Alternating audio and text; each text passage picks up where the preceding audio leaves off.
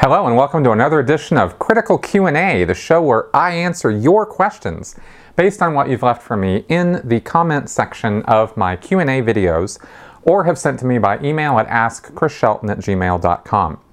Uh, boy, just all kinds of uh, wild and crazy things happening this last couple weeks in the news and everything. But uh, let's just kind of throw all that aside and just answer some questions this week. Uh, I did want to say uh, thank you to the new people who have signed up on Patreon. I lost a couple of big uh, supporters uh, fairly recently, so some people have been uh, adding on and in smaller amounts, and that has been great. That has been wonderful. I am very, very thankful for that. Every little bit of support you guys give me through Patreon helps uh, me do this work and, uh, and buys me the time to do it.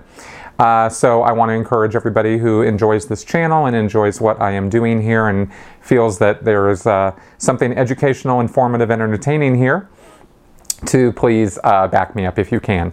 All right, let's go ahead and get on with your questions now. Bob. On a recent video you did with John Atack, he mentioned that Hubbard didn't actually write most of his books regarding Scientology. I think he said Hubbard only really wrote Dianetics, the Modern Science of Mental Health. Can you provide any further elaboration on this? Are Scientologists generally aware of this? Who, besides David Mayo, actually wrote all that gibberish? What about all the policy letters and the other near constant utterances issued before Hubbard's death? Okay, the true authorship of Dianetics and Scientology. This is actually uh, quite a big topic and one I won't be able to address fully in an answer on this video. Um, but let me tell you what, first off what John was referring to and then we'll go from there. Um, Hubbard, when John said that Dianetics, the Modern Science Mental Health, which was the, the, the book one of Dianetics, or of the whole thing, which was written in May 1950, uh, that meant Hubbard actually sat on a typewriter and wrote it.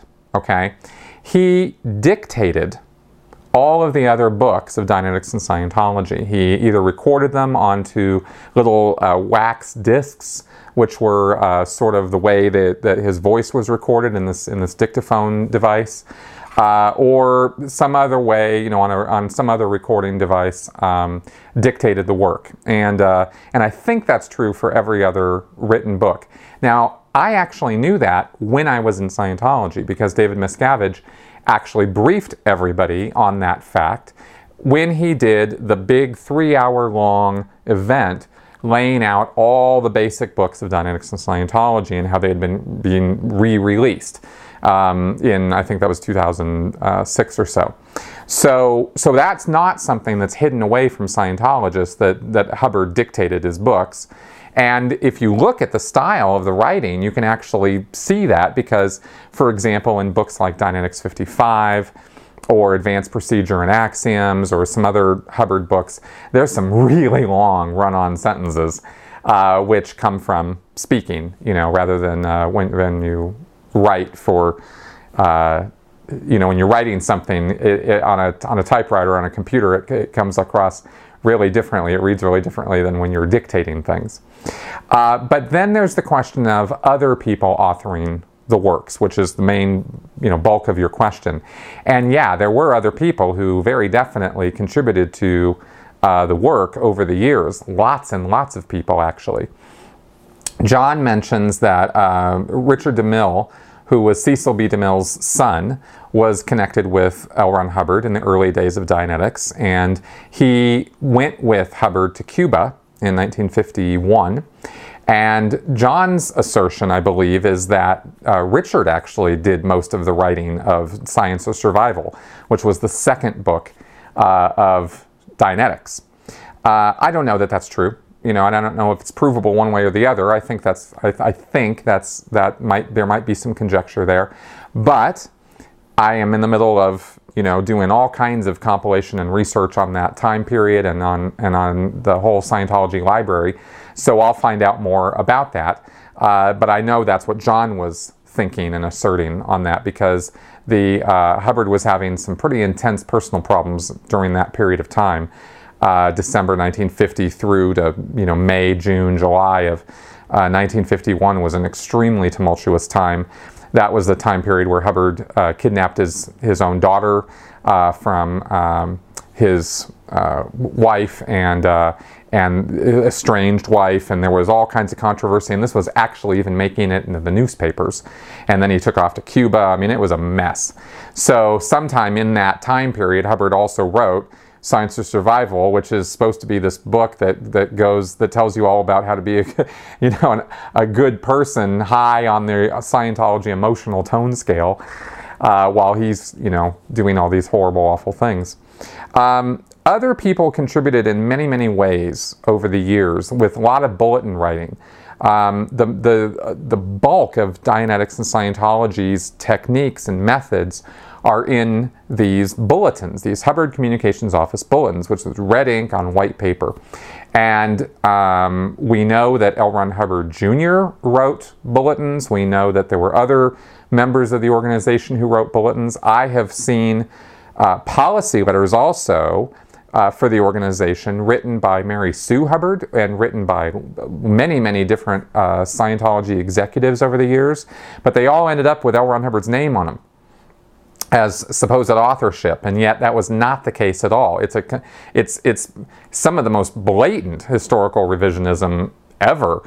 Uh, because you can actually go on the internet or go to archives and collections of, of, of Scientology materials, like I went to UCLA and went through their archives, and, and you can find the original copies of these bulletins or policy letters when they still had the original authorship signatory on them. And it was only later that they went back and changed it. So if you go to go through the modern Scientology library and look through and try to see who, who wrote this stuff, you wouldn't be able to figure it out. You have to go back to the earlier collections. And it's, you know, it's, it's quite a, a bit of a Herculean task to go through all that. And, and so I could never give you, uh, you know, a complete list of every single person who contributed policies and bulletins, but they are legion. There were many, many people. Hubbard did not write all that stuff. There's also the idea of uh, Hubbard just cribbing ideas from people. And sure, he, he gave a lecture or he wrote a bulletin, but the ideas in that lecture, in that bulletin, came whole, you know, just ripped off whole cloth from uh, Scientologists or other authors or other fields. Um, and I think um, I did a I did in my Basics of Scientology series. I did a study tech video on on the study methodology in Scientology and how that was actually uh, ripped off from um, Charles and Ava Berner, uh, who I actually talked to uh, Ava uh, in that video, and um, and the full interview that I did with her is on my Patreon channel for my for my patrons. They can they can listen to the whole thing, but it's uh, you know he just took that whole subject and and ran with it from their ideas. So that also fits into the bigger picture too. So all in all, um, many, many people contributed over the years, but uh, in the end, Hubbard was the only one who uh, got credit for it. And that actually did cause over the years a lot of disaffection and a lot of people to, who were enthusiastic and excited about Dianetics and Scientology, were very active members uh, of it. But then seeing Hubbard's character and the way he was doing what he was doing, that turned them off, and they and they took off. That was uh, that was from the 1950s onward. That was going on the whole time. So kind of interesting stuff. Logamug. How does a person overcome the anxiety that comes with not being dogmatic? For instance, Given your intimate experiences with the subject of Scientology, you can easily and in good faith respond to the two most common retorts of, that's not real Scientology, or, it would work this time if we just changed X. However, with other religions, economic systems, ideologies, etc., given their diversity and complexity, it just doesn't seem feasible to be able to answer those same two questions with a good degree of certainty, especially given how broad those subjects are and how big their consequences are if true. It is definitely true that critical thinking is useful and easy to apply when it comes to small questions, But when it comes to these big ones, it seems like each person has to choose between action based on big assumptions and patchy information or impotence, forever studying.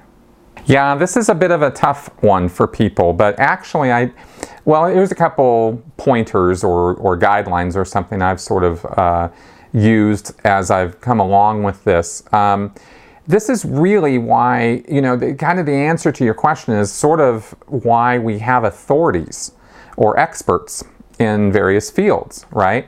I mean, for you to know everything I know about Scientology would take you years to learn because it took me years to learn, right? I didn't pick up everything I know about Scientology in a couple months. I, I spent decades in it. And uh, yet I don't have that same level of familiarity or uh, knowledge about astrophysics, right? But Neil deGrasse Tyson does. That's what he has spent his entire life studying. Uh, you have these, these, large fields. You mentioned um, economic studies, religions, these sorts of things. Every one of the major religions of the of, of planet Earth have have people who spend their entire life studying them, the history of them, the dogma of them, the you know the all the ins and outs of them. And we all can't be expected as critical thinkers to just you know assimilate all that information that's just not realistic. There's a logical fallacy called argument from authority or appeal to authority, which actually means not going to an expert or valid authority on a topic, but it means going to somebody who presents themselves as an authority or who is some for some reason you think they're an authority when in fact they are not. And they don't know uh, relevant facts to the, the questions, the pertinent questions or subject matter that you're taking up, or they are maybe an expert in one field, right? Maybe they're an expert medical doctor, but that doesn't mean they know anything about, oh, I don't know, physics. so you could, so if you were to go to, say, Dr. Oz and ask him about, you know, particle physics, uh, he's not really going to be able to talk very intelligently about that. And if you were to rely on that authority figure for your answers on that disrelated field to his area of expertise, you would then be committing that logical fallacy. So you don't want to do that. But when you go to actual authorities, actual you know people who have spent all those years doing all that study, well, there's no logical fallacy in taking their data and their views on something as you know, the experts that they are. So that is a good fallback to go to as a critical thinker when you are in, immersed in or learning about or getting into a new field or area that you don't know a whole lot about. You can't be expected to, to know everything, so you have to rely on on experts. You have to rely on expert. Um, this also includes in in written work. You know, when you're going to um, books or the internet, articles, blogs, whatever, are the people who wrote those things knowledgeable enough to be able to talk authoritatively about the subject matter? If they're not, then there's really not a whole lot of use listening to what they have to say about it if you're looking for pure factual information about it. The other thing about this that I wanted to bring up in answer to this question is the idea of fact versus opinion because that's another thing about this. And everybody's got opinions. Everybody's got views and ideas and and uh, you know what, what, things they want to say about different topics.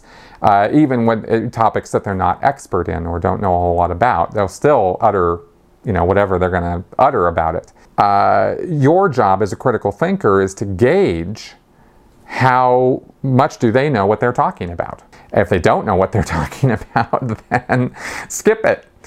Uh, if they do, if they've done research on the topic, if they are presenting information from experts in, a, in a, maybe in a compilated form or something like that, uh, I just made that word up, compilated, then um, then you're good, right? Then you're you're better than going with you know Joe the garbage guy uh, who might be able to give you some amazing information about sanitary conditions and, and sanitation engineering, but maybe not the guy who's uh, going to be an expert on making donuts or something.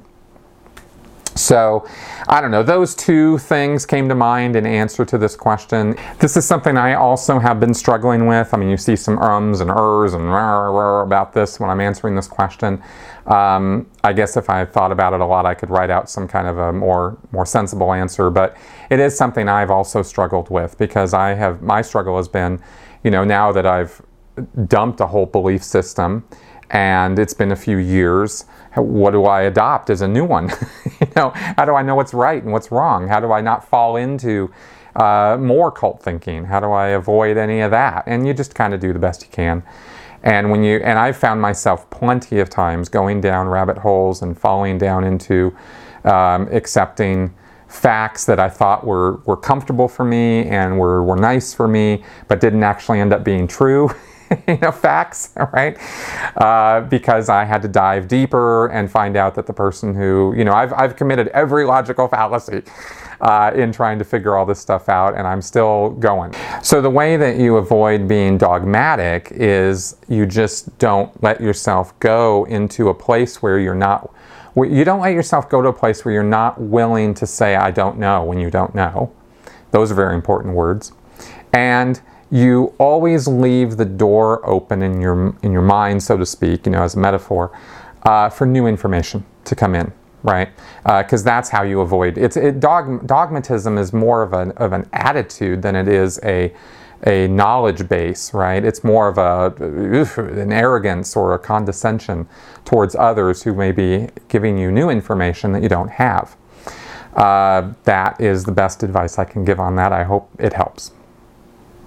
Alex Schomer. Since it's pretty obvious you're a science fiction fan and you're a former member of the Sea Org, I would like to know in what way people on staff and in the Sea Org are monitored and restricted when it comes to leisure or cultural activities. By that I mean, were you allowed to read comic books and watch sci fi movies and series? Was there some sort of blacklist of certain movies, literature, ballets, operas, museums, etc., that were somehow perceived as perverted by Scientology and that people in the Sea Org weren't allowed to watch or take interest in. Okay, well, first thing you need to know is that in the Sea Org, you don't have a leisure time. And you don't have time to be sitting around watching TV series or movies or read comic books. I mean, that just the time just isn't there. Uh, you literally are working uh, like if you just work according to the schedule, then you are you know, ready to go on post at 8.30 to 9 o'clock in the morning, and you're not going to bed until 11, 11.30, 12 at night. And so there's very little time uh, when you have a half hour for lunch and a half hour for dinner to go up to your room and, and read a, you know, you could do it. People have done it. There are lots of books around on the Sea Org bases that people read in their leisure time. But we're talking about, you know, unless you're staying up late, you're not, that time is not really afforded to you. That is how, that, that schedule and the enforcement of that schedule is the main way that you are cut off from the fruits of the world and, and the, the fun things of life. Uh, however, Yes, we did go to movies. Sometimes when there were, uh, you know, good production quotas met, or or you get a day off, or you know, squeeze one out, or something like that, you go off to the movie theater. And there were very few movies that were prohibited or on some kind of a blacklist. There was never anything officially published on this, but as a Scientologist and as a Sea Org member, you knew you know what to avoid and what not to. Like for example, there was a movie Bowfinger that Eddie Murphy and Steve Martin were in, and I think Terence Stamp played uh, the head of uh, Mindhead. which was a total carbon copy of Scientology, and they were making fun of it. And so uh, word would get around, you know, about that, and so you wouldn't go see Bowfinger, right? But it wasn't like anybody had to come down and and you know say don't go see this. And if you did, it's not like you know somebody was going to drag you out of your bed in the middle of the night and beat you with hoses or something uh, it was just it was just sort of frowned upon, right? Uh, it would be different with something that was directly addressing Scientology, like a documentary like Going Clear or Leah Remini's show. Those are obviously verboten. But again, if you know, it, it, would only be a really new Scientologist who would have to be sort of briefed on why that would be that way, right? Most Scientologists learn, they're indoctrinated into certain terminology like uh, entheta right? Which is like bad things to look at, things you know that are going to upset you as a Scientologist. So you shouldn't be looking at or reading those things because they are going to create controversy and problems for you and they're going to upset you. So Scientologists just kind of get the word on that. Uh, science fiction, pretty wide open, and in fact encouraged because movies like The Matrix or Star Wars or these kind of things, Scientologists love those things uh, because they appeal to the their imagination and to the the dogma. They're aligned to the dogma of Scientology in many many ways. So they, so they generally like those kinds of things. Uh, comic books as well. Now let me tell you another thing that happened though that will give you an idea of how limiting and difficult it was to even access on a day to day basis anything like leisure movies or entertainment. Uh, there was a guy caught one day watching DVDs in his room, in his berthing space, in the middle of the day. And he got in trouble. But the order that came from the RTC representative uh, on the base, this was at the Big Blue buildings in the, the PAC base in LA, was that security was to uh, confiscate all DVDs from every Sea Org member on the base. And this order went to security before it went to, or before anybody else knew about it. So, in a matter of a day or two, I think it was in one day, they actually went through, the entire security force went through everybody's rooms, searched through all their drawers, under their beds, under their mattresses, in their desks, wherever, whatever furniture they had. In the dorms, they went through the, the closets and, and uh, under the beds and whatnot. And they confiscated every single DVD they could find. Uh, and those were all put into uh, labeled bags and thrown in the basement. And for most people, they never saw those DVDs again. You had to fight to get your DVDs back. And the rule that went in was you could only take possession of your DVDs on your day off, and security would log them out to you and then log them back in. At the end of the day, you were supposed to take them back. So they became not your property anymore. They really became the property of the Sea Org. And it became a bit of a lending library sort of deal, only it was just your stuff that you could borrow. Uh, and that was very, very infuriating. I was very, very unhappy with that.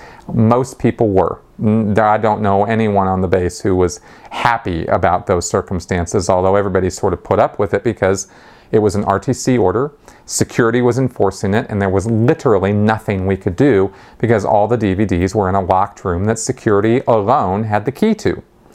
What we ended up doing is because of the you know waves of enforcement that would go on where things would get really strict and then things would kind of chill for a while and then things would get strict again and then things would chill for a while is we would gradually get our DVDs back and then we just wouldn't take them back at the end of the day.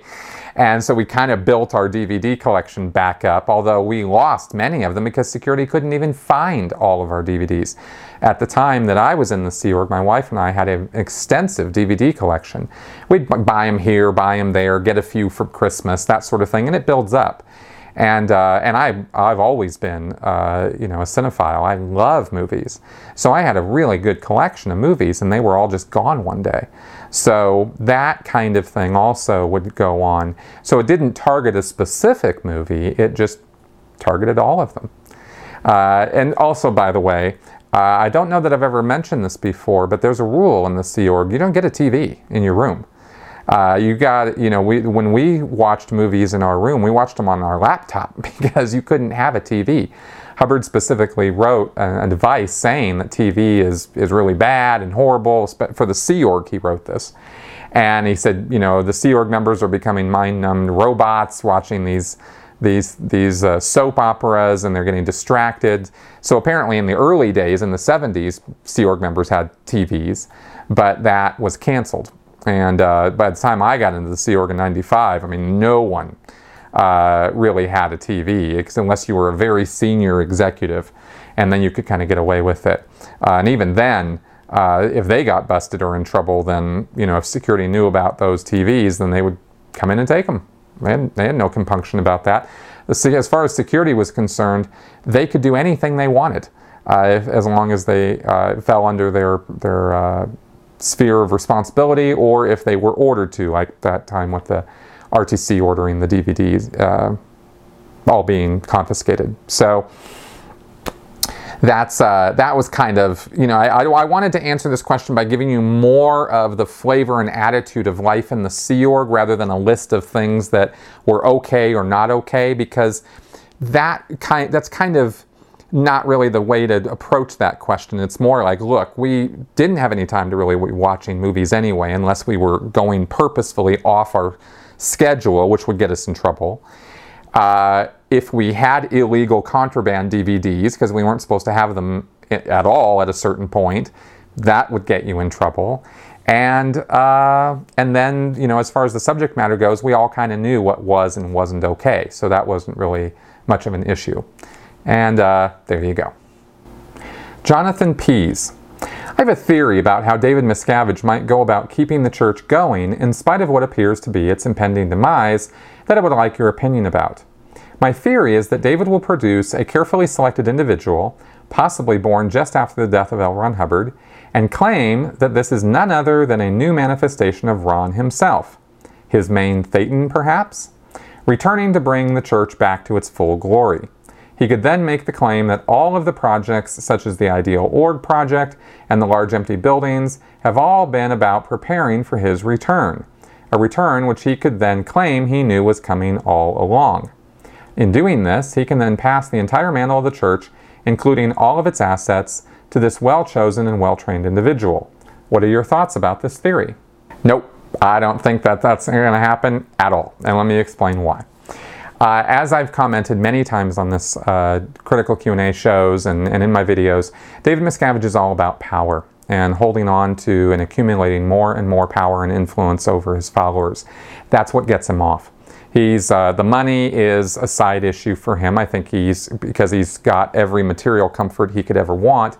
He is never going to want for anything, and so that's not really you know the more accumulation of more wealth is important to him as far as building up the reserves of the church so as to have legal funds and and you know money for lawyers and private investigators and and whatever else he wants and there's also a lot of projects the church works on and spends its money on that you know sometimes we know about and sometimes we don't.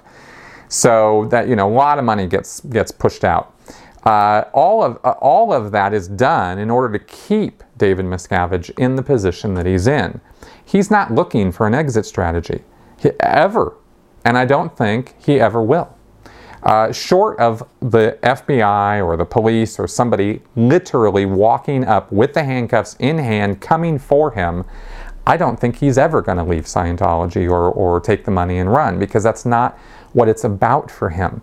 For him, it's about controlling other people and inflicting his will on them and using Scientology to rationalize why and how he is going to go about doing that. So, that's why I don't think that he has any idea of turning his mantle over to anyone, ever.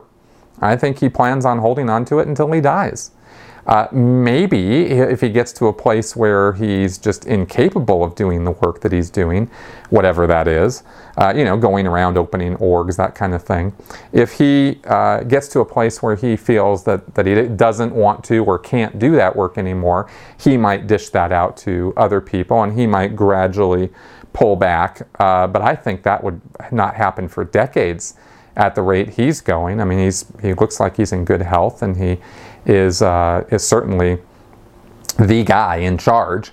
And uh, I don't think he has any intention ever of rationalizing or justifying his failed programs to Scientology or to Scientologists by you know explaining away his apparent failure to make it go by turning it over to somebody else who's you know L. Ron Hubbard heir apparent or reincarnation or something. I, I just don't I don't think that's anywhere in his in any thought that he's ever had to do that because it's all about him and his power and, and his influence over others. That's how he that's how he thinks. That's how he operates. So I hope that makes sense. Um, it's not that the idea is even a bad idea. The, the question you ask is not a stupid question, or it's just so unrealistic that I just go, yeah, no, it's not happening, right? Because that's because it assumes things about David Miscavige that I don't I don't think are how he sees things or how he runs things. Um, and uh, you know, I think he thinks that the Ideal Org program is a rip roaring success.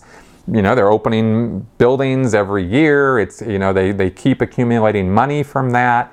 Uh, believe me, they are overcharging these organizations for the for the money uh, to renovate these properties. So he's making money on that. He's making money hand over fist from the International Association of Scientologists, uh, straight donations. So he's he's I don't think he I think he's very comfortable right now in his position, and he's not even thinking at all of a, of any kind of exit strategy. There you go. Carol Rogers. If Scientology doesn't believe its techniques will work on criminals, what is the point of Criminon? Is it just publicity and money? Seems like a dichotomy.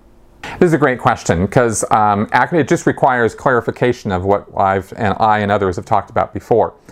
The deal with criminality in Scientology is that if you are an active criminal, currently engaged in criminal activities, then Scientology isn't going to work on you. Not if you have a criminal background or a criminal past. It's not the criminal mind that Scientology thinks doesn't it doesn't work on. It's the fact that the person who is trying to avail themselves of Scientology or Dianetics um, has to withhold information from the auditor or from the organization because they're doing right now criminal things you know and and this has come up this has happened before in scientology's history that people who are you know, house robbers or jewelry thieves or, or you know, con guys have come in to avail themselves of this because they are sold on Dianetics and Scientology, working for them just like anybody else is. And then it comes up that they are doing criminal stuff and they're told, hey, you know, you're going to have to knock that off because what it does is it sets up this mental problem for you where you can't be telling us everything you're doing because you're doing things that are against the law. And we can't have any of that. So, because uh, you're not going to get better if you can't tell us what's on your mind in your auditing sessions. Okay, that's the that's the most fundamental level theory of it, right? The other part of the theory, of course, is that if somebody is uh, victimizing other people by stealing their stuff, beating them up, murdering them, whatever, um, that's also going to create some fairly large mental barriers to their own self-improvement because they're actively going around, you know, not improving other people in a very proactive manner, to say the least. So, um, so there, you know, the, the Hubbard's. Uh, there's a thing called an overt or an overt act in Scientology. It's a, when you do something bad or wrong, or against the society's moral codes or or the laws. Um, this uh, Hubbard said that that spiritually this creates this sort of you know in pulling in your flippers and and introverting and and sucking all of your attention in on you because you're solving your problems by a criminal with a criminal solution. Uh, this isn't gonna. This is not going to lead you to uh, uh, down a road of spiritual improvement and increased spiritual ability uh, because you're you know you're just victimizing other people. I think that that that, that makes sense, right? Criminon, as a program, goes into prisons and tries to rehabilitate criminals by teaching them a moral code. And that, in and of itself, is not necessarily a bad idea. The moral code they use is The Way to Happiness, a rather innocuous book, really. When you compare it to other Scientology books, The Way to Happiness has actually got some pretty good stuff in it don't steal, don't murder, don't harm a person of goodwill, support you know a government run and you know for all the people. There's there's a lot of good precepts in there. I think there's 20 or 21 of them. And while I'll never you know say okay let's go pass out Way to Happiness books because it's got. Ron Hubbard's name right on it and that's going to lead to more nonsense. Um, the idea of instilling a moral code in people who have uh, been you know, sequestered away from society because they cannot keep up a moral code of some kind, you know, you can reach some people with that. You're not going to reach everybody with it. There's people in prison for a multitude of reasons, and all kinds of factors have, have gone into why they are criminals. Uh, I mean, hell, some of them uh, wouldn't even be able to read the literature because they can't read. So, uh, and that's a big reason for uh, some people to go, you know, into the world of criminality. So there's, you know, there's a multitude of reasons there, but the theory is that when a person's in prison, they're no longer doing the same things that put them in prison. So they should be able to now respond to a attempt to rehabilitate them. And of course, if we had the right means and methods of rehabilitating people, if we knew exactly what it was that was going to rehabilitate people, that's actually kind of the, the point of, of prison in the first place.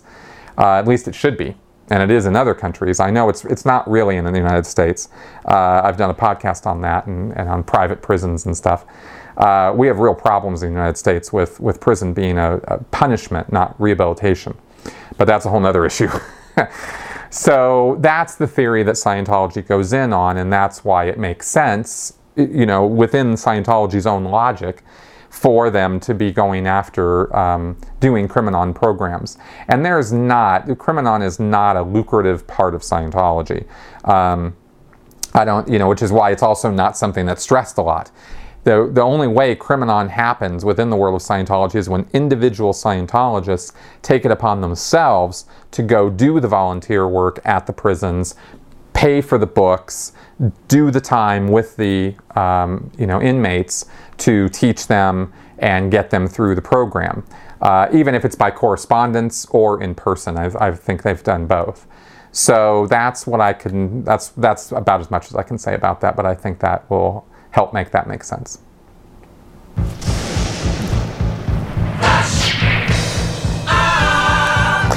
And that thunder means it is time for flash answers. Kazuka. Hi, Chris. Could you share what you know about the policy of Kha-Khan as mentioned by Leah Remini in a recent interview with Joe Rogan? All right, here's what I know about this off the top of my head, and it's just this is just a real fast answer. If someone does something or a series of things in Scientology or in the Sea Org, I, I believe it's Sea Org actually, but uh, no, no, no, any Scientologist can have this awarded to them um, that is amazing. I mean, really stellar. Like, oh my God, how did he possibly pull that off, sort of thing. Like, really big magnitude kind of thing. Not your everyday sort of thing. Like, the entire time I was in Scientology, I never saw anybody awarded it, it once, not, not in my vicinity. But you can be awarded this Kha-Khan title. And really, all that means is that you get a free pass in ethics if you get in trouble. and I think it's supposed to give you like 10 free passes or something. I mean, it's kind of a big deal, and it um, gets you off of uh, out of trouble, out of the hot seat, uh, if you use it that way, right? And again, not something I ever saw done the entire time that I was in Scientology. I think I heard about maybe one or two people in all the years that I was in being awarded that status. I never saw David Miscavige give it out. I only saw it given out by L. Ron Hubbard. Um, so that's that's pretty much what I can say about it. It's really not a big deal because it's not something that was really used a whole lot. And it, uh, I think the I think the phrasing in the award itself said something about how you can get away with murder, but th- that's not literal. I mean, that's not what we're talking about. Uh, it just means that you can, you know, get away with. Uh, uh, you know, really bad stuff because you did something or a series of things so amazing that you're given a, you know, given a pass. Frank, do you think teenage slash mid 20s Scientologists are more likely to play along by Scientology's rules or more likely to break them based on the rebellious nature of being young? Well, I don't know about uh, speaking for the entire group of young people, but I can tell you when I was a younger Scientologist, I was all about breaking the rules and getting away with it whenever I could. I mean, that's just kind of how you know young people are, and uh, and there's nothing particularly wrong with that either in, in many circumstances, especially when it comes to Scientology stupid rules. MM. What goes on in the minds of ex-Scientologists that submit themselves to A through E? I think I understand how it's possible to be trapped in a cult. I also think I have a concept of the decompression process, but I cannot understand why someone would ever return. Are people actually returning, or is this typically just giving in to the harassment, repenting in order to appease the bully and make him stop? Quite simply, the only people I've ever seen do the A to E steps, which are the steps you have to do to revoke or cancel a suppressive person declare on you, are people who never stopped believing in it in the first in the first place. They were dedicated. You know, you have to be dedicated to get through those A to E steps. They are not easy to do, and you got to pay a lot of money, use a lot of time, a lot of effort. Um, no, it's no walk in the park. And uh, in order to do those steps, you really do need to be a true believer. So what you what you have is you have somebody who gets kicked out of the church. They're declared because they did something that you know is really bad. And the kind of person who's going to go do A to E is the kind of person who's going to agree that what they did was really bad and struggle to want to get back in the good graces of the church. And they'll do the work and do the time in order to make that happen. In all the years that I was in, I saw two people do that. So this is not a lot of people doing A to E. Uh, I attempted to do A to E because to hold on to my you know ex fiance relationship, but you know that failed within a month, and I was done and I was out because uh, I you know I was not going to put up with what they were putting me through, and I already knew at that point that it wasn't that it was you know that the beliefs and all that were all bullshit. So I didn't have any compelling reason to stay in people who do those A to E steps do, either because they want to get reconnected with people who are still in, uh, or they and or they are true believers and they want to avail themselves of, of Scientology services again, and the only way they can do it is to get through those steps. Okay, everybody, so that is our show for this week. I hope these answers were informative, entertaining, and uh, educational. Uh, I, know you know I stuttered along on some of them, but I hope that uh, I hope the show was uh, was good for you guys, and I will see you next week. Bye bye.